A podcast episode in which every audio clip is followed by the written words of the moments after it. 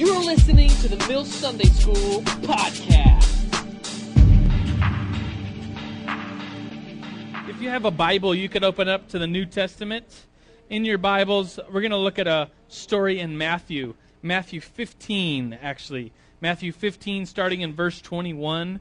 If you're turning there, and we have Bibles on the table, you can you can have one of those if you want, like have have. You can bring it home and keep it if you need one. We like to give people Bibles. We think the Bible's pretty important in here, right? Woo! Amen. Um, Matthew 15. This is not a very it's a it's an awesome story. It's a good story. It's in the Bible for a reason, but it's not a very like neat, nice and neat, easy to get story, um, which you'll see in a second. It's Matthew 15, starting in verse 21, and it says this: Leaving that place, Jesus withdrew to a region of Tyre and Sidon. A Canaanite woman, everybody say Canaanite.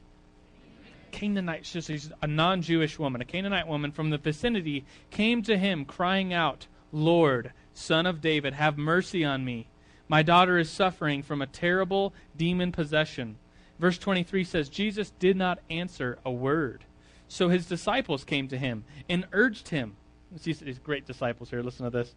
Send her away, for she keeps crying out after us. What's that's some nice guys right there, right? Just kidding. Um, and he answered, and so I think he answers her, or answers loud enough so that she can hear. And he says this I was sent only to the lost sheep of Israel, the Jewish nation. And then verse 25 says, The woman came and knelt before him. Lord, help me, she said. And he replied, This seems like it's kind of, it seems kind of mean, honestly. He says, It is not right to take the children's bread and toss it to their, their dogs. And verse 27 says, Yes, Lord, she said. And then listen to the faith of this woman. Yes, Lord, she said, but even the dogs eat the crumbs that fall from their t- master's table. And Jesus answered, Woman, you have great faith! Exclamation point. Your request is granted. And, the, and her daughter was healed from that very hour. Let's pray. Jesus, we God, we honor you. We we invite you here to open our hearts, God. We invite you to open our minds that we might learn more about your miracles the miracles that you performed here on this earth. And, and so, Jesus, we, we just love you. In here, God, we, as the Mill Sunday School, we just say thank you for being here. Thank you for teaching us something in advance to what you're going to teach us. And everybody screamed. That's pretty good. Um, here, let's in the Civil War era, there was a soldier, and this soldier uh, experienced some sort of family trauma and wanted an exemption from uh, from the war. He wanted to not fight in the war because of some family issues, some family uh, trauma and a situation that happened. And so he started requesting to be exempt from the war. And his petition led him all the way up to the President of the United States. Only the President could make the call that said he could be exempt from the war. And so he goes to the White House and tries to um, get a meeting with the president to get an exemption from the war as, as a soldier because of some family issues. And he just couldn't get to be heard by the president of the United States. As you can imagine, you know, there's guards, there's there's other soldiers. You know, they're protecting the president. They don't just let anybody go talk to the president. He's a busy, very important man. And so as he as he's turned away from the White House, he goes to a park and he's just kind of sitting there and not sure what to do. And a young boy passes by and says, Sir, you look really sad.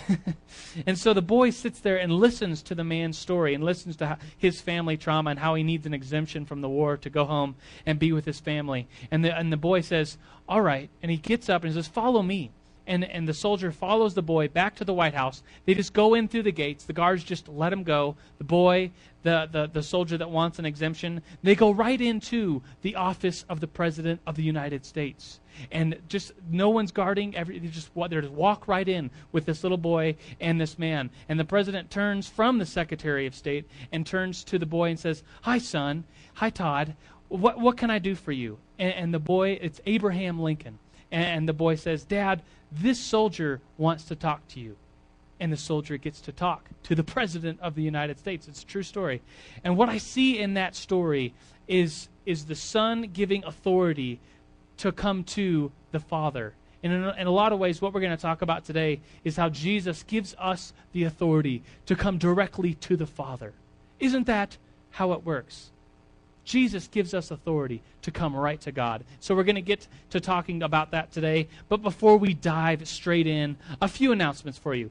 Number one announcement if you're newish around here, I don't want to embarrass you. I just want to say that we have a first timer card if you're newish to this Mill Sunday School or to the Mill. There are cards uh, up, up here at tables. You might have to find one, but find one, put your name, email, stuff like that onto the card, give it back to us at the info table, and we will give you a CD with some of our original songs on it and a sermon uh, just as a little gift of saying thanks for coming to Sunday School. And so uh, you could do that if you're new. Tomorrow, ladies and gentlemen, how many of you get off of work?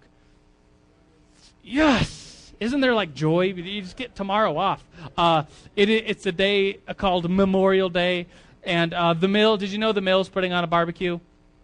Yes. Free hot dogs and brats and, uh, and burgers. We're, we're going to be at Bear Creek Park, which is like downtown Old Colorado City ish. If you don't know how to get there, ask somebody or ask me. From noon to 4, there's going to be party time, mill barbecue.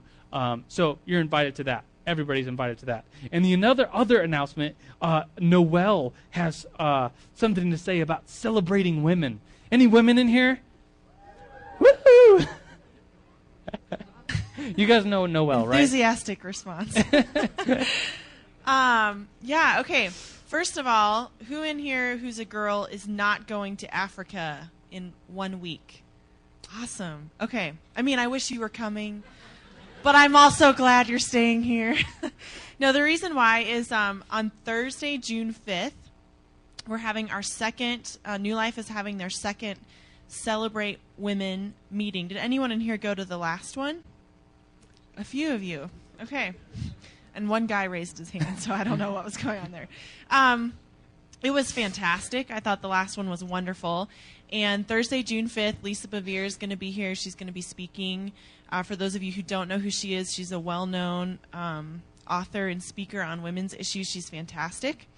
And then Kari Jobe, who is um, a wonderful worship leader in Texas, is going to be here leading worship. So it's going to be a great time.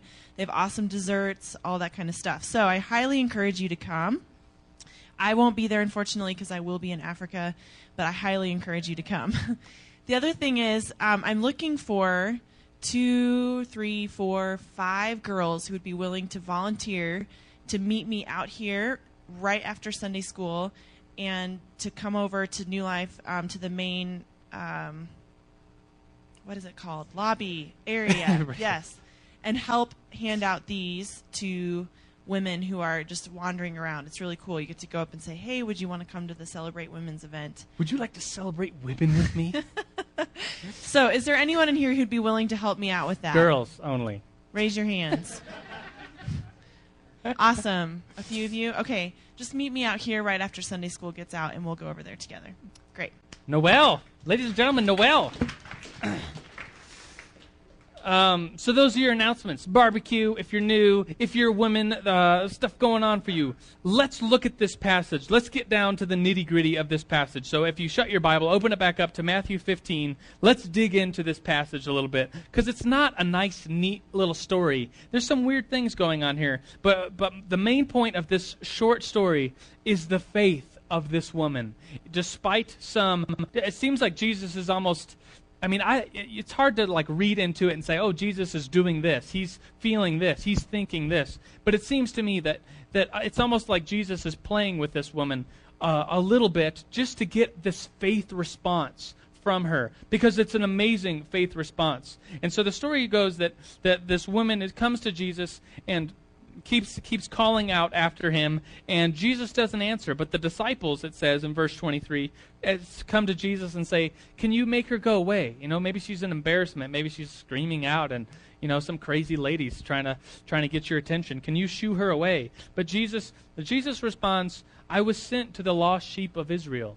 He says, I was sent, and there's other places in the New Testament where it says uh, that salvation is first for the Jew and then for the Gentile. You know what a Gentile is? Non Jewish person like myself. I would be a Gentile. But Jesus did come for, for Jewish people and every people, right? I mean, salvation is extended for all people. And so I'm not really sure what exactly why he said that, um, but it seems just going back into my own interpretation, and, and you may have a different one, but it seems as though he's kind of toying with this woman to get her to respond in faith to what Jesus has for her. And the woman came after Jesus said this, because um, she is not she is not a Jewish person, she is a Canaanite. So she responds by coming before Jesus and, and kneeling, and it says, "Lord, help me," is what she says. And Jesus responds. It seems as though Jesus calls this woman a dog. That's what it seems like to me. And that maybe there's some other social context of maybe he's saying uh, maybe a dog isn't that bad. I'm not really sure, but this is what it says. Uh, Jesus replies, It's not right to take the children's bread and toss it to their dogs. And then this woman, this woman is not, it doesn't even seem like she's thrown off by that. So maybe there's some other social, social, cultural things back then that that wasn't um, that bad of a thing for Jesus to say. And but she says, "Yes, Lord, but even the dogs eat the crumbs that fall from the master's table." And that's such a that she knows that if even if Jesus if Jesus is giving out bread, all she wants is a crumb. And she knows that a crumb from Jesus has the full power to be able to heal her daughter. I really like how. Um, have you ever seen the DVDs? There's DVDs called Matthew, and it's literally word for word New Testament book of Matthew in DVD format being acted out. Have you ever seen those? It's it's pretty cool. You should go pick them up, rent them. It's like a good. Uh, it's not like a movie movie, but it's kind of cool because it's like it's like you're not. It's like I get credit for reading the Bible because it's like word for word, but then you get to see it as well. Uh, the credit. oh, you, half of you know that I'm kidding. The other half think I'm crazy. I'm a little of both. Um, this the way that that DVD uh, authors show this is Jesus is kind of like talking like over his shoulder to this woman, saying, "Yeah, it's not right for." the, you to take the bread and give it to the dogs.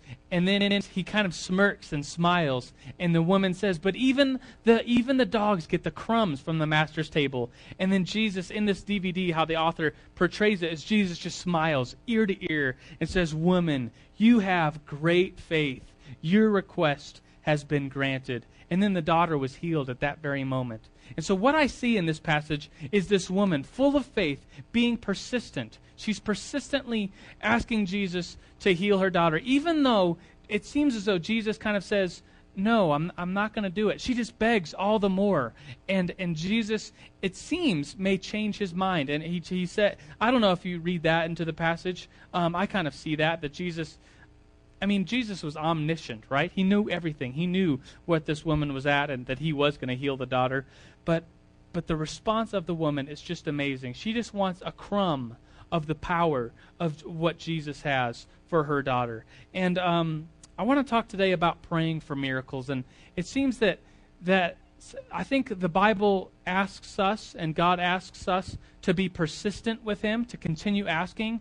But I don't think we we should have the mindset that God doesn't hear us. I don't think we should have the mindset that we need to wear God out in order to get a prayer answered. I want you to turn to another passage. And this is often a passage that people have about being persistent. I mean, the very p- passage is about, it's called the persistent widow. Have you heard of this parable? Um, look at Luke chapter 18. Luke chapter 18 in your Bible, if, you, if you're turning there to look at it. Um, uh, it's an amazing passage, and it, it, it's a passage about um, a story that Jesus tells some of his disciples. And it seems as though this passage is talking about wearing out God in order to get a prayer answered. But that's the exact opposite of what is really happening here. So it's Luke 18, right at verse 1. It says this Luke 18, 1 says, Then Jesus told his disciples a parable to show them that they should always pray and not give up, to be persistent. And he said, In a certain town there was a judge who neither feared God nor cared about man. Everybody say, bad judge. Thank you.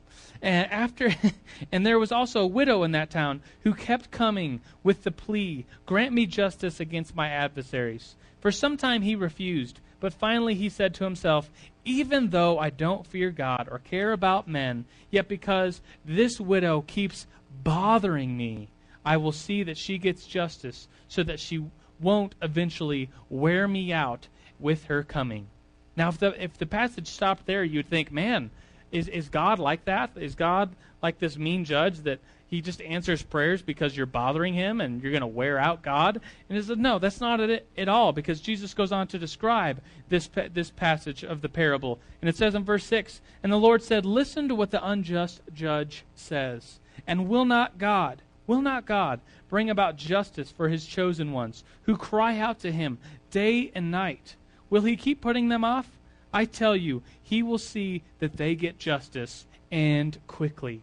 So God is not at all like this bad judge. The bad judge answers prayers because he's going to get worn out and this lady keeps bothering him. But this says that, that God loves, that God is just, that God cares about people, so much so that He answers prayers not on account of we need to wear Him out with our asking, but on the account of He loves it when we are persistent. God loves it when we continue to pray for something and hope and build our, our faith in prayer for something. I remember um, I used to live in uh, New Mexico, Albuquerque, New Mexico. Any New Mexicanites? Woo!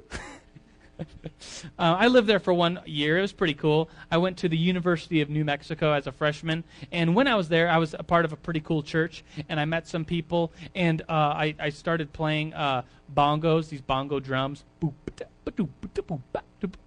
Um, I learned how to play just like that. I learned how to play those, and I was some people found me playing, and I was like, "Man, you're good." And I was like, "Yeah, thanks." I've been playing for like five minutes now. and uh, like I had no training or anything. And they said, Would you like to be part of our band? And I said, Yeah, let's be a part of a band. Um, and I was a part of this little band. It was pretty silly, but but quite fun.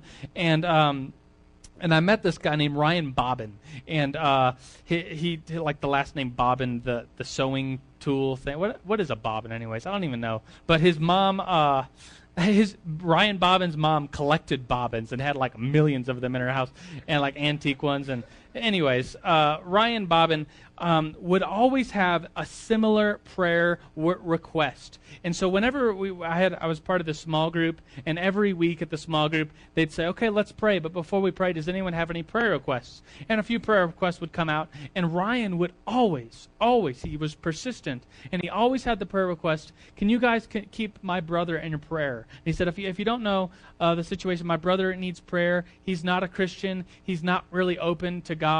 He's kind of getting in trouble with drinking and um, some other things, but I keep ministering to him. I keep telling him about Jesus. I keep telling him that God loves him, but I, he just really needs prayer right now. Can we, can we pray for my brother? Um, and my younger brother, and we would pray for his brother. I mean, the entire year, anytime anyone ever said any prayer requests, his hand would go up and he would say, Can we pray for my brother? And so I personally remember praying for his brother. And um, I don't think I ever met him when I was out there, but I had prayed for him and prayed for him and, and knew that Ryan was praying and praying for his brother that whole year I was there. Well, I moved from New Mexico. I moved to Utah.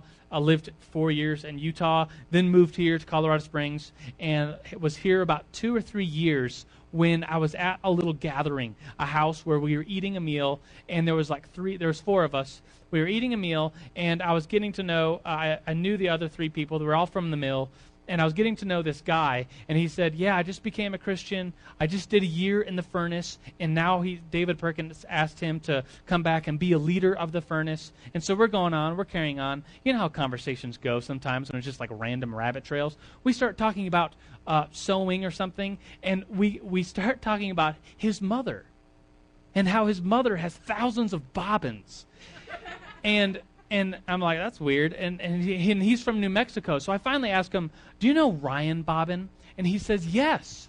Ryan Bobbin is my older brother. And so here I am sitting here like all these thoughts rushing to my head and, and, and the path. I mean, this was like eight years ago. I had totally lost contact with Ryan Bobbin. And here, sitting in front of me, is a kid named Jameson Bobbin, who who I had been praying for like years ago with Ryan, his older brother, and this persistence and this every time a prayer request was offered, he would raise his hand and say, Can we pray for my brother? There's continual prayer for his brother, Jameson Bobbin, and here I am, just a few years ago, sitting in front of Jameson Bobbin, talking about all his mom's thousands of bobbins, and realizing that this is the kid to whom we had been praying for for all that that whole time and i'm sure ryan had been praying for him and i just thought man, this is so cool that, that God answered this prayer and it's in God's timing. But the persistence of Ryan praying for his brother Jameson was just so cool. It was amazing. I mean, if you knew, there, there's more to the story, but it's just so cool. And, and Jameson, right, even today, is following the Lord and a leader in the furnace, and he's a really cool guy for some of you that know him, um, and a strong Christian man. And um, persistence when we're praying, persistence in praying for a miracle. Sometimes I, um, it's almost like you get superstitious when you're asking God for something and thinking, if I say a short prayer, God's not going to really answer me. So I have to I have to say a long prayer, or I have to get down on my knees, or I have to repeat the pr- the same prayer over and over again, or I have to pray really loud. You know anybody like that? they just prays really loud.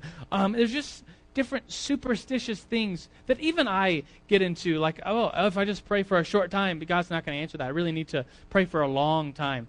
And and it's almost you get into superstition thinking that you need to wear God down or you need to say it louder so that he will hear you. And I don't think prayer is like that. God always hears us. God is omnipresent. He's always with us. He always hears us. And I want to show you a story of, of Jesus praying for a miracle to happen. And then, of course, that miracle does happen. It's in John 11. Turn to your Bibles to John chapter 11.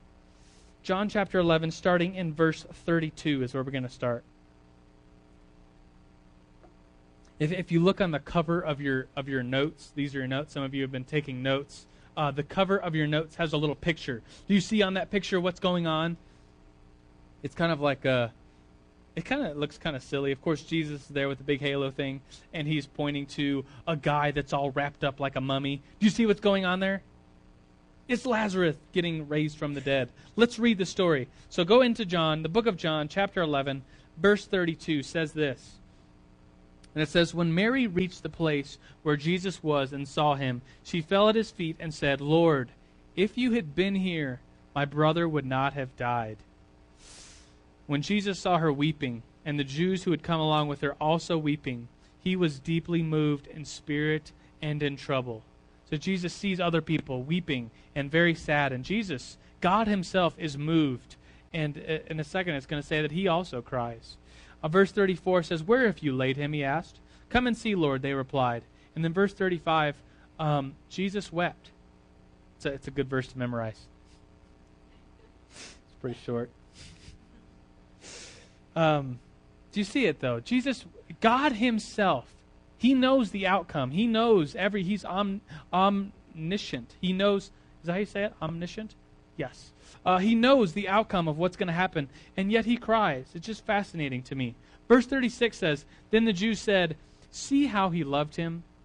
But some of them said, Could not he who opened the eyes of the blind man have kept this man from dying? Jesus, once more deeply moved, came to the tomb. It was a cave with a stone laid across the entrance. Take away the stone, he said. But Lord, said Martha, the sister of the dead man, by this time there is a very bad odor, for he has been in there four days. Then Jesus said, Did I not tell you that if you believed, you would see the glory of God? And that's the, I think that's a really cool statement. That's our sweet quote of the day by Jesus himself um, on the back of your notes. Did I not tell you that if you believed, you would see the glory of God? And so here's this woman, Martha. Uh, no, is it Martha? Yes, it is. It's Martha saying, Jesus says, open up that tomb. And Martha, just thinking of an excuse, says, it's going to stink. It, don't do this, Jesus. This is going to be horrible. And, and she, Jesus says, Did I not tell you that if you believed, you would see the glory of the Father? So they took the stone away. Then Jesus looked up and said, Here's Jesus' prayer. Are you ready for the prayer? Jesus looks up and says, Father, I thank you that you have heard me. That's his prayer. I mean, if I was if I was telling Jesus how to pray for uh, a, a dead man to be raised from the dead, I don't know that I would have used this particular prayer.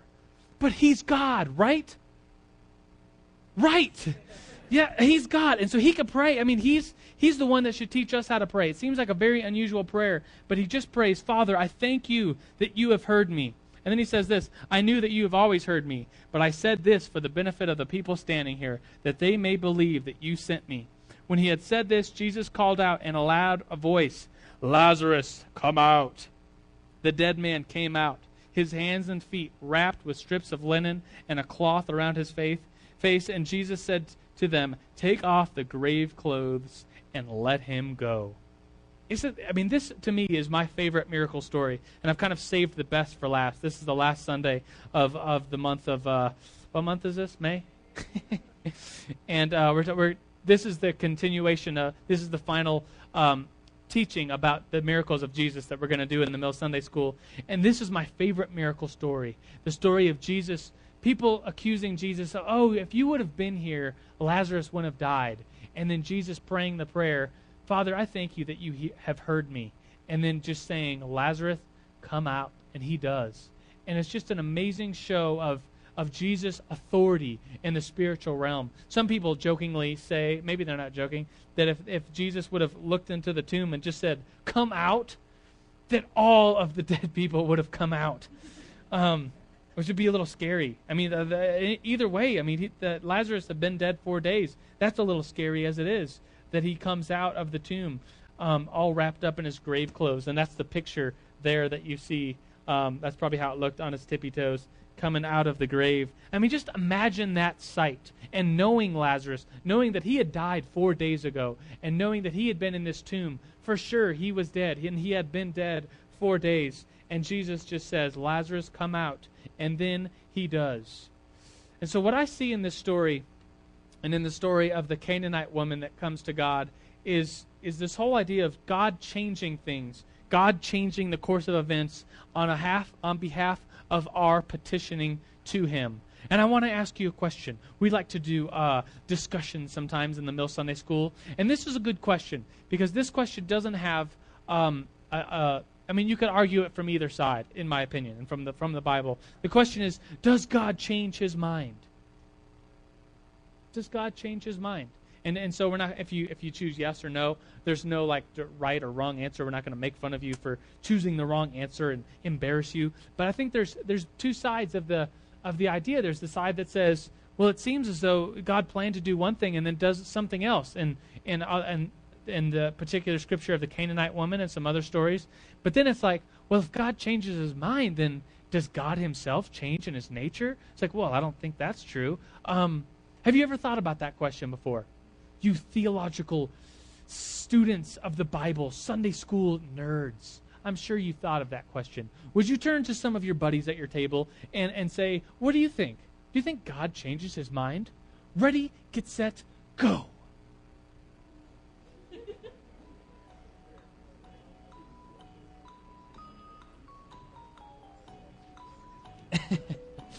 The Jeopardy theme song to help you.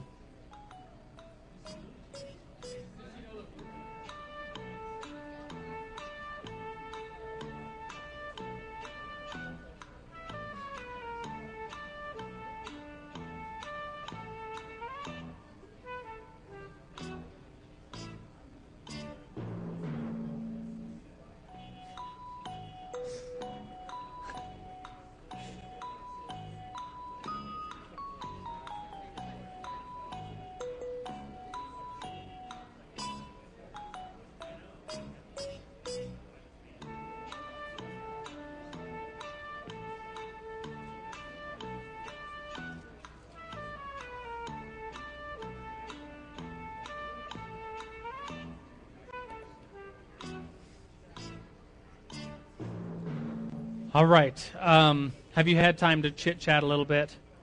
Um, no? Or I'll give you another 30 seconds to, to conclude your, uh, your statements, your final statements about God changing his mind.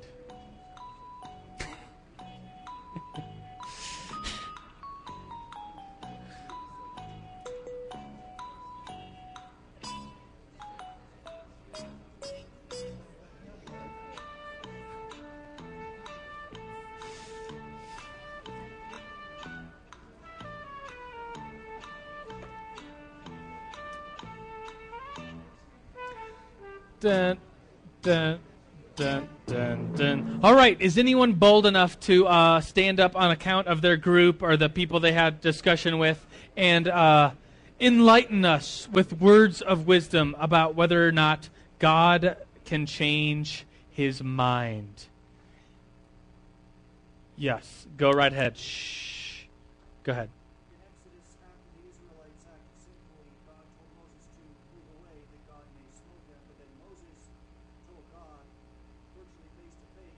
Mm-hmm. do not forget your promises to Abraham, Isaac, and Jacob. What will Right. the nations think if you brought this nation out of Egypt through my hand, yet then let them be destroyed? Genius response. Did you hear that? Thank you, sir. Genius. Um, so going along the side of uh, he can change his mind. Let's look at that. Let's. I mean, it, seems like you were just try, great minds think alike, and uh, let's just call ourselves great because we thought alike. Um, it's Exodus 32. Do you want to turn there? If you want a homework assignment for later, you can research the um, the kind of the context of this passage. But um, let's turn there. It's Exodus 32, the second book of the Bible. So we're going way back and looking at the Old Testament, uh, specifically Exodus 32, 14. The context in this particular passage is Moses going up, praying on the mountain, coming back down, and you know what he finds? He finds a bunch of people have made a golden cow and are worshiping it. Everybody say, dumb. Dumb. And, and so God gets really ticked, um, mad, T-O'd, ticked off, and says, I am going to destroy these people. And then Moses says, God, please don't do it. Don't destroy these people. He prays on behalf of God and the people. And look at Exodus 32, 14. And it says, Then the Lord changed his mind. Your NIV, does anybody have the NIV? What's it say?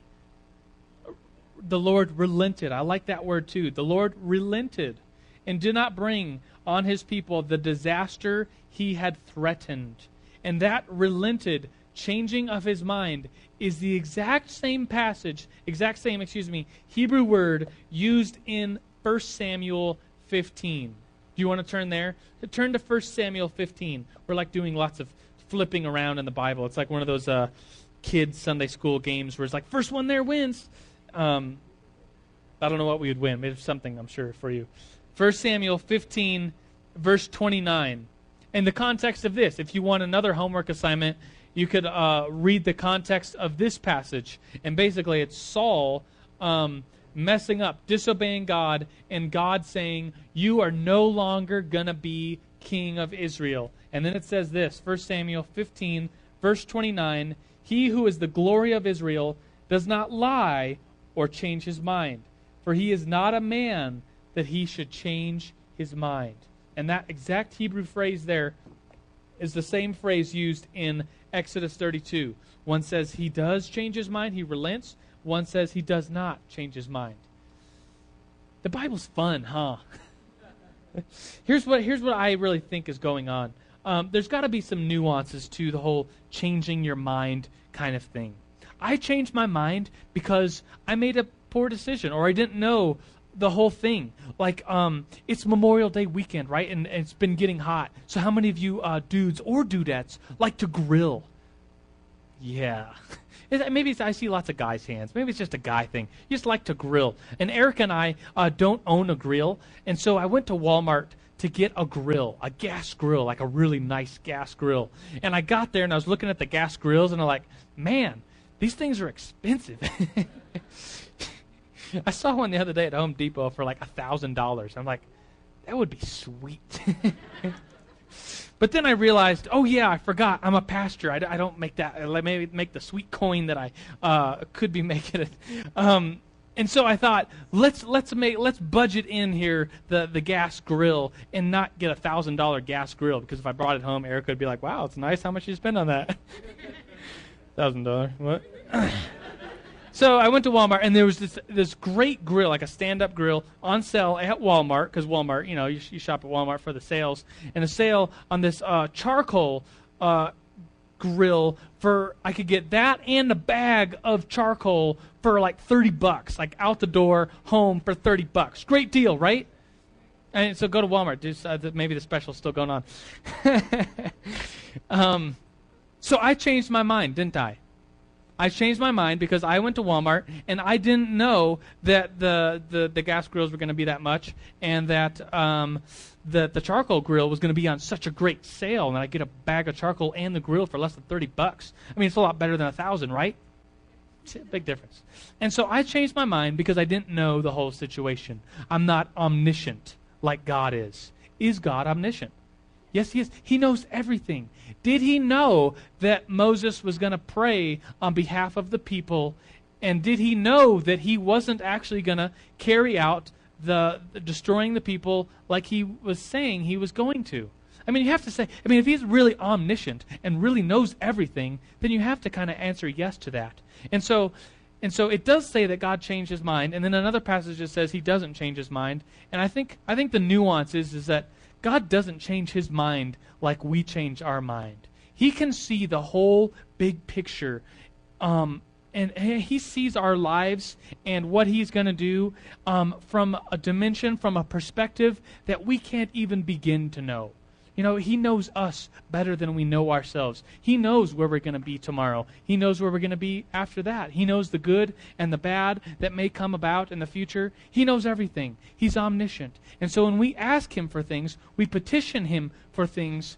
It's, it's really about His will and lining ourselves up with His will. And, and the Bible says to ask Him for things. The Bible says to, to be um, continuous in asking, to be persistent. But it's not about wearing God down. It's not about like God, can I change your mind on this issue? Like like I might change the mind uh, or argue with a friend and change their mind um, about something. It's not like that. God knows everything. I was watching a DVD um, the other day, actually on Friday afternoon, and I cannot get this image out of my head. It's just so cool. Um, the analogy is so cool. Does anybody know Rob Bell? He is a he's a Bible teacher. He he wrote a book called Velvet Elvis. You just got to read it to know why it's called that. Um, he wrote Velvet Elvis. He's he's uh, he wrote a book called Sex God. Sounds kind of good, huh? Um, he wrote a book. Uh, lots of, uh, some other books. He does some videos, some Nooma videos. Anybody know the Nooma videos? They're sweet. They're amazing. He there's a DVD called Everything Is Spiritual. How many of you have seen it? You go out and get it. It's amazing. Um, everything is spiritual. He's, he talks about a two dimensional world. And I'm stealing his material because he stole the material from somebody else. So I don't feel too bad. He stole the material from a guy, I'll give you his name. His name is Edwin Abbott. He was a guy that lived in the 1800s and wrote a book called The Flatlands. And he talks about how, um, what if there was this world in which there was just two dimensions um, height and um, width. And so we live in um, a three dimensional world. We can go up or down or sideways, right? But we can also go uh, hither and yon, right? Did I say that right? Close, or with three dimensions, right? Um, he said, What if there's this world? Uh, what if there's this world in which everything is 2D? And so here's the ground. It's kind of like um, the old Super Mario Brothers game. You know, everything is 2D. Like nowadays, like you can walk like into the screen and like follow the, your your uh, your dragon slayer killer guy, whatever. Um, but back in the day, back in my day, um, uh, uh, video games were just 2D. You know that you could jump or you could run. Or and that's it, or you could fall. You know, you just had to up or down or left or right. And so um, Rob Bell goes into this uh, analogy. It said, "What if there's two people living in this 2D world. And they live in a 2D world where um, they can't come in and out. There's just they could go up or down, they could walk, but they they just live in a 2D world. Is everybody following me? So 2D world. And then he says, what if a three-dimensional object was placed into their 2D world? And and Rob says, what if a ring uh, was was placed, or if, what if like uh, the creator, myself, of this 2D world and these two little people, um, wanted to mess with these people and wanted to put in a three dimensional object into their world, what would they see? Because you think about this all the time, right? You got like a napkin and you're at Chili's and they're like, dude, what about this? Um, here's what they would see, right? They would see as soon as the ring touched the board, they would all they would see is a dot, right? They would see a dot. And then if I pushed it in further into their world, they would see a line. So there's a dot, a line, and then if I pushed it in more, it would end up just being two lines, right? Because the ring is round. Can you picture it? Some of you are like, I don't picture it. Just think about it. Think about the ring going into the picture, and it would be two at one point. And then if I pulled it back out, it would be a line, and then it would end up being a dot as I pulled it out, right? And so what they would see is just some lines. And so one of them is like, wow, did you see that? That's, that's pretty cool. And the other one's like, yeah, it happens all the time. And the other one's like, no, I think, um, I think a three dimensional object just came into our world. And the other one's like, you're insane. That doesn't make any sense. All it was was a dot line, two lines, line, dot that came into our world. That's what we can see. That's what we that's what we could scientifically study. And the other one is like, no, dude, there was a three-dimensional I want to say a ring that came into our world. And the other one's like, what's a ring? That we don't live in a 3D world. And and the and the, the believer is like, well, and they may use words like, I, I just believe that, that something into our world came into our world from another world. And I just think, I just believe, I just have faith that something came into our world from another dimension. And then, and then Rob Bell, um, hopefully I've done this analogy some justice. He says, What if the creator, so Joe, the creator of this little world, um, came and just put his hand really close to the picture. And so they couldn't see it. If you if you were up here, you'd see that my hand is like a millimeter away from the picture. But they couldn't see me. But and so one of them might say, "Do you feel that? It feels like the hand of Joe." Or they might say, "Do you feel that? It feels like the presence of our creator." Um, and so in this two-dimensional world, they totally wouldn't be able to see it, but there would be feelings, and there would be, I just don't have an explanation. There's got to be more to our world. And I think in this idea, in this picture of, of what's going on, that God Himself sees our world, our dimensions, uh, it, from another dimension. I mean, just according to this analogy, I don't want to get too weird or scientific on you. Um, but there, but there, I just can't stop thinking about this since Friday when I saw this DVD of this idea that God is so close to us. He can be so close, and it may have to be based upon a feeling that that oh I, I, I feel I sense that God is near, and there may not be able anything that you could study or look at or scientifically know, but you're just like, man, I feel I feel like God is near. Has anyone ever felt like God is near? this feeling that you can't explain. You're like, well, the, you know, the, I can't really show you anything. I can't, um, you know, scientifically prove anything, but I just feel like God is near. I, I feel like what came into our dimension came from another dimension. That that God somehow has orchestrated these events.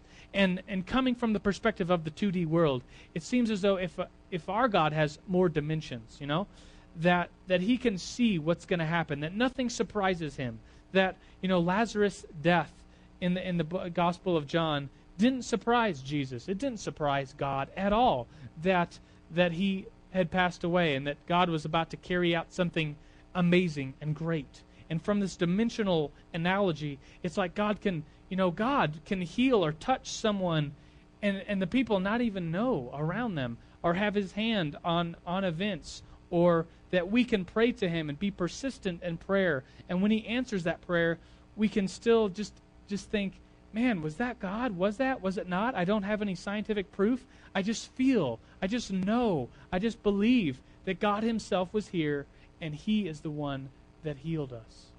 And so as we close this session of miracles, um, next month we're going to look at the topic of God. That's good, huh? Uh, specifically, the whole next month, um, we're looking at the character and nature of God.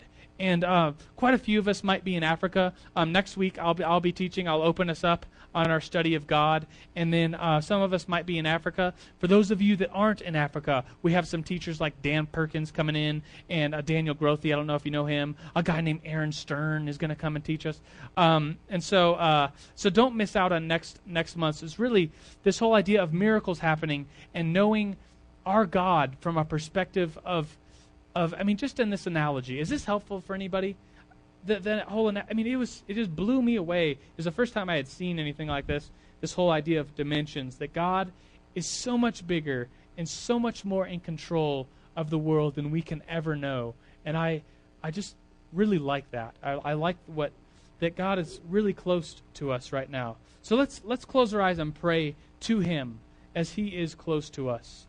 Jesus, we we thank you, God, for your for your word to us, the Bible to us, that miracle stories are in this book, and you, Jesus, tell us that that we can pray for things, that we can be persistent and ask you for things that would have to be miraculous if the prayer was to be answered.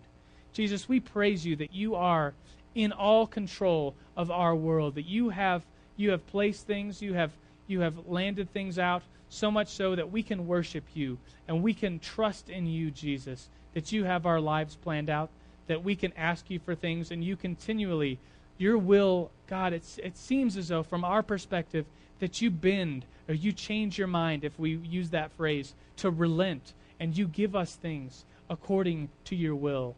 And Jesus, we praise you. We love you. We, we leave here encouraged that, that we can pray for miraculous things to happen and that you, Jesus, in your name, Jesus, you will, you will make those things be carried out. And so we do love you, Jesus, and we praise you. And everybody said, Amen.